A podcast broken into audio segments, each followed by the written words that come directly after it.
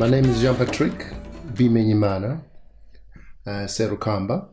I'm uh, from Burundi, Central East Africa, and I've been living in the UK roughly 20, 21 years going. Um, so I left quite a young age, around 15, 16, at the circumstances where we had a civil war and a country in a war. And um, basically, going back, uh, because I think the war uh, has set, uh, you know, set the, the, the wheels to how my life has pan out to be to today. So, though I live in England and I have my own family of two children uh, uh, with Lizzie, uh, elder one is Elijah, is 10 soon, and little one is going to be one this next month, February. Um, how I grew up back home, uh, I grew up with my mother. My mother was not a married lady. She was a single mother with four boys, including me. And all of us uh, have different fathers. Um, but uh, as I grew now, finding out life and everything and status in life, I got to appreciate how my mother really held her, her ground in a way Burundi community and society is a very patriarchal as most places. But if I remember sort of her status and how she was and how we, bro- we were brought up and life uh, standard or how we brought up in the quality of life she gave us as her children, I get to kind of look back and go, it's like, wow, she was quite a strong woman. She was, uh, as we used to have a term back I was just when we small, our neighborhoods, and the neighborhood, actually today people still say, in Kirundi they say mugore mugabo, which means uh, the woman man. she was, you know, uh, she was fully a woman and at the same time sort of a man in a way. You could not, um, in the neighborhood, you could not mess up with her, you know. I remember how our neighbors respected uh, our household. Uh, just for her, even men, you know, they could never thought you know think of causing any trouble to us because I remember as a kid I used to be quite spoiled. I was among the four boys. I was very spoiled by my mother, and uh, if anybody you know had any qualms with me or trying to rebuke me or whatever, she'll be there, you know. And, and my brothers to some extent actually hated me for that because they would be even themselves they were part of that but she, as a single mother, and she had to do everything. You know, she managed to have her own house.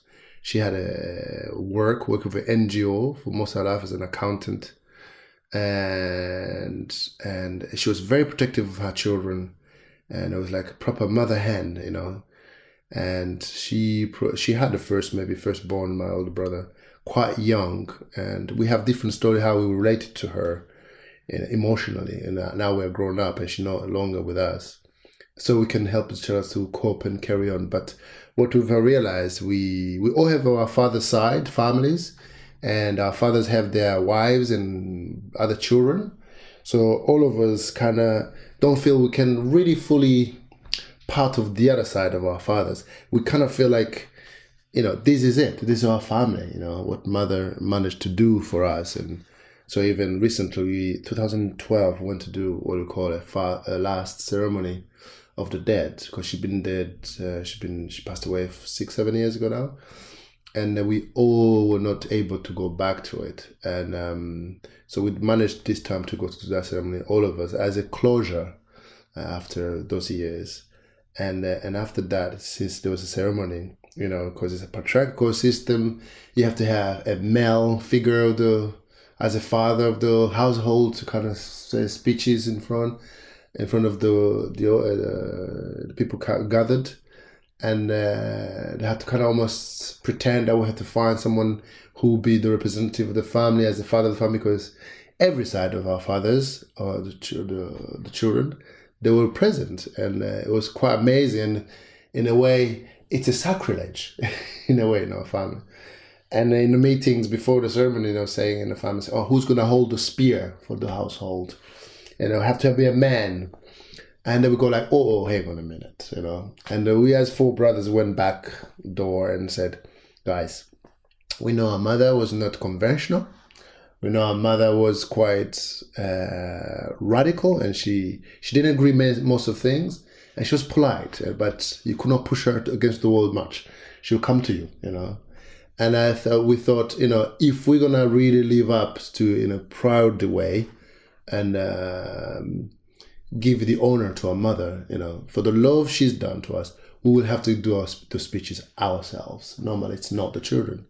So we have to do the speeches. And in the end, we had to do it in Kirundi. In Kirundi, you have to kind of have this uh, certain level of eloquence.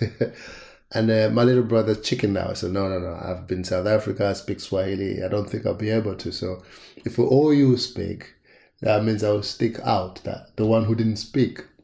So select the two oldest ones to speak in front of the audience. They did that. And then it kind of goes back to remind me how we all love our mother. Uh, but sometimes there are issues where the two oldest, you know, uh, to, to be raised as one, you know, the father figure, you know. But in the end, she's done a great job and we're all healthy, as she said. I remember going back the first time in the 20 years I've been to UK I've been back probably three times only. All right. First time I went up to two years or two years and a half, almost three. Second time I went back home after 14 years. And last time I went back two, three years. So every time I go there, just to realize what job she's done. You know, it's just, uh, you know, we we are not, you know, on the street. We are not, you know, touch wood. You know, all over the place we seem to have families and and yeah it's just so basically how we grew up she's she would work and we have servants at home. We have a male and a female female to do the whole sort of like mothering and cleaning us and da da da da. But I had the male to go to shopping and cooking and you know clean the house and everything. They help each other to some point.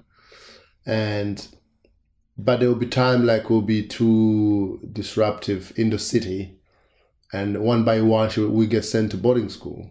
Uh, so i remember going to boarding school since primary school quite young um, in the second form second form i went which is like you are in the nursery then first year second year your second year go straight to boarding school.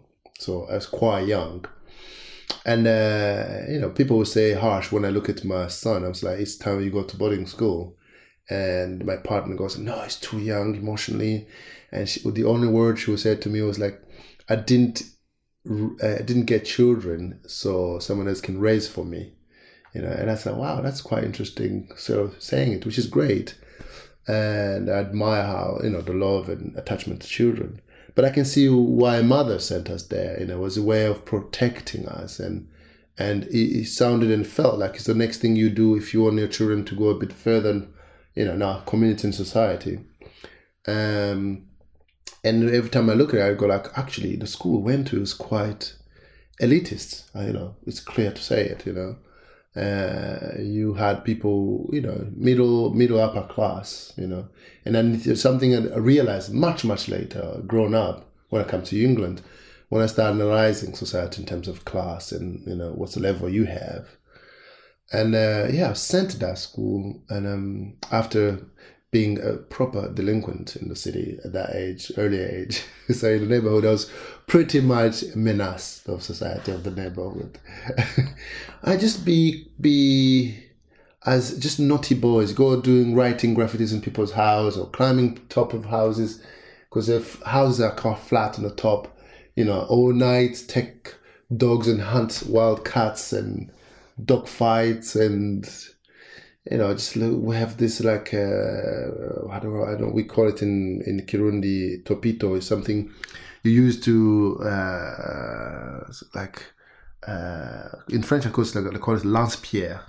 You kind of you know we just make those ones in small plastic and just shoot people in the night and you know so all those sort of stuff and so you just create trouble for yourself not turning up to school because you decide to go to the local sort of uh, um, sort of garden where there are all kind of fruits. You spend your time there, and you get reports and you know, and all sort of things. So mother thing, you know, there's no discipline, and I think she could have felt she's not there fully, and that she needs somewhere that's very regimented and uh, structure and early on. Yeah. So yeah, in a boarding school in the countryside, and it's a convent. It's a nuns Catholic. So we stay in the boarding school. It's all these people paying. You know, you stay in the boarding school, but you go to a school, attend the schools that uh, it's mixed with uh, countryside kids, uh, which is kind of like a very mixed backgrounds. You know, peasants or people in the countryside, with people come from the city, things like that so you learn a lot. You learn a lot from not just from the city life and you have the countryside life, but then you go home where you sleep. It's quite comfortable than most, you know, the countryside kids, and it's safe, however safe you call that. Um, and that then became very again impossible after a couple of years in there. I got expelled after almost put in the prison in there. It's very young. The nuns decide he's not coming. He's a bad example and there's some knife fight with countryside boys because we're threatened because we come to the city or that would maybe have a better life than them and things like that. And boys and then say, you know, it's the end of the year, we're gonna, you know, kick your butt and stuff like that. It's like, oof, okay. And then you have to find your way to defend a bunch of people. Then it just doesn't turn out real well and then becomes, you know, a very strict sort of education. So if you start becoming uh, unruly, then straight, you know. Cops come to school, you're in the prison, before you know it, you're on the bus back home. then after that, going to city back and to do, it's like fifth form, you get fifth form to sixth form, and the sixth form you do an exam, big exam before you go to high school. Um, fifth form is very important. So by the time I get transferred, you get you get like 15, 16 courses, and then you have to have an average score but your education score is not as 100. If it's a mistake you do in a class, they take 5. If it's a big deal, take 20. And if you're below 50, you're not going to school anyway. So basically, I had zero. so somehow mother rang her up. I don't know. I got to school in the city. And there, trouble was no far. And then uh, I managed to get the sixth form, go to the high school. Then at high school, I started realizing my family, they're a young, other young boys, couple doing really well in education, I could see maybe start feeling this sort of uh, pride to achieve start coming in. Pride to achieve meaning that you know I have to be one day somebody, do something. And this cousin of mine, you know, get to this private school too, blah blah. And everybody comes home, yeah, he's he's great. You know, we were trust. I say, you know, I'm gonna be competitive. So I remember that coming to the city, I realized mine, my grade was not great. That's, that's my, my parents say, my mother say, I need to go to boarding school again and then then the trouble start coming in the city you know, you know election and democratic rules start coming in. Uh you could hear tension. So if you say an ethnic group of somebody you feel like it's oof so tense in the air. So just like yeah well, what's that? And then you knew that you couldn't say a hutu or tutsi in front of everyone if you don't know who they are. So it's almost like a contention things like tension there. So we didn't understand. My age didn't understand. Probably our parents didn't understand. My mother never explained any of this. See, because I think in our family we have every background in our society in terms of ethnics. You have the royals, you have the Republicans, you know, who took over from the royal family. Then you have the Hutus who married in our in our family, or in our family married some Hutus or mixed or something like that. But it's something you don't talk about, you know, because the tension that is in the country. But even that reality, I just realized why I was never told about that, you know, because it was around me, you know, a whole mix of people say, I was like, so we're already living it. So probably that's what they expect me to to just leave as that, you know. So when I went to this boarding school, first year was fine, second year election really hot. Uh, and I hear stories that uh, Hutus plan to hit kill Tutsis uh, this boarding school back in 72 they killed all the tutsis because the whole environment where the boarding school is is populated by hutus and they want to power. The story of our country is that from the old times the royal family ruled until the 60s 50s the independence. Then uh, it went wobbly then uh, a group of another ethnic group within tutsis called the himers to, took power from um, the royals took off the monarchy and then the power apparently went along the lines of a relative family, which is kind of my father family, really, ruled since then. and uh, before that was my mother's family, the royal family. So kind of when I'm here, you know, in '97, I'm going to investigate where the origin of the trouble of my country as an essay for my school. I just like Jesus Christ, this is my family. So when I called my mother in '97 and say, um, "Why you never told me who I am, all these things?" So if I went to politics, which side would I choose? She goes, Well, it's up to you to make a decision. You know, she never told me any. And I said, what was, what was the point to tell you any of this? There's no point. It doesn't serve anything. And actually, I'm grateful, you know, because when I see the problem today, how people are so hateful to each other or or they are so untrustworthy, they don't trust each other, it's the trust breakdown total and and and I look around, I'm like, wow, I have no sense of that. Even being a victim in the war, you know, being shot or in the in the massacre, you know, people say, you know, you should really have anger. You know, they've killed your friends, they've killed your, they nearly killed you, they shot you, they, you know, and I'm like, and actually, I I see totally different, because in all that, it's almost there were moments, uh, like in the massacre in Narbonne school when it kicked off in 93, uh, basically the first elected Hutu president for the first time in our history, an ethnic group that always been in a, like a serfdom and then becomes, you know, acquiring mobility in, in, a, in a hierarchy. Then they want more participation in, to, to be to be ruling. Their majority, yes. And then democratic is still a debate. You know, does democracy means majority, then majority means ethnic group is that really democracy? What is that? It's still a debate ongoing. It's still on Facebook doing to today. Um, and then the tension from past is vengeance. Who killed who first? Who you know? It was still going around. We still have a, what we called Commission for uh, uh, for Truth and Reconciliation. Nobody is getting close to it because everybody around it. We still have people who've ruled before, uh, who have also participated in the rebellion to make it this to come the transition still in a position of power and we're still all there so held ransom to uh, something that is stagnant until waiting so time will come will heal the wounds but all these people are still there you know and they're having positions and stuff like that. And majority of people and the development is not happening you know. So we're all frustrated. Educated in the west but you go there do you sacrifice your morality and you know moral values and stuff like that or or how did you do how do you get that impetus to say, okay, I'm going to work for my country? there are people doing it actually, you know, to tell the truth. And I think we're all doing it in, in a small way, but that sort of, sort of, you know, uh, mobilization of a whole nation thinking we have to get ourselves out of it is still not there because this it feels hanging in you know the big elephant there all right so in a boarding school, when uh, the first president got killed by apparently group extremists of Tutsis in the army, killed this first elected president, accused him that they were planning another massacre of Tutsis.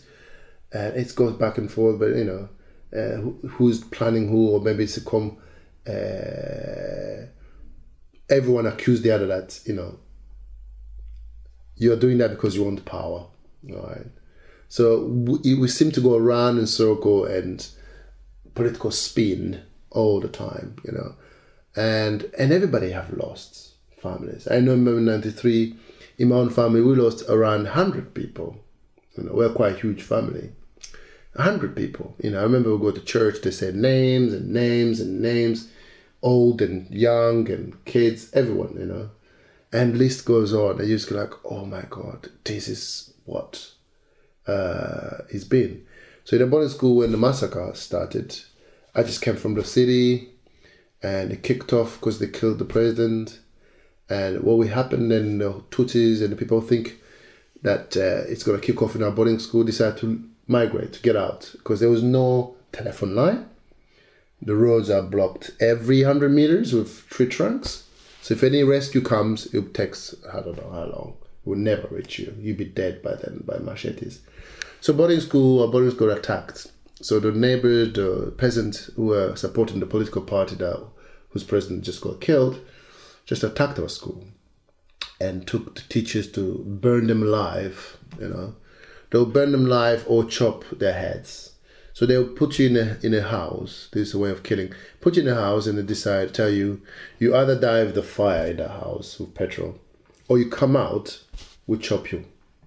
You know, machetes and spears. That was the thing. You when you got caught. So in boarding school, we put a whole group of people. We met at the, around. Uh, the flag, the flag pole. We always, you know, have to raise the flag every morning before we go to the classes. And then when we're there, um, we decided to go say not taking anything. So we are making a, a long walk to the nearest army. Army is perceived as in control of Tutsis. So Tutsis decided to go to this army station, right? It's a safe place they've got. We had, we had. So, but you have to cross areas where there are very uh, hard knocks of this other party, you know, where really, you know, machetes. So we decided to leave. Some decided to stay, but the majority will leave, you know. But could see teachers being picked up from, because the teachers lived outside the boarding school. And you can hear stories people come from the main sort of uh, pick, you know, bus station where it goes to different direction, you know and they can hear people say, "Oh, you see how that teacher got killed? You know, unbelievable. You know, totally naked, and hitting him and burning him alive. You know, we go like, "Oh my God, guys, we gotta move. I don't think we should be here by night. We need to move." So we decided to move.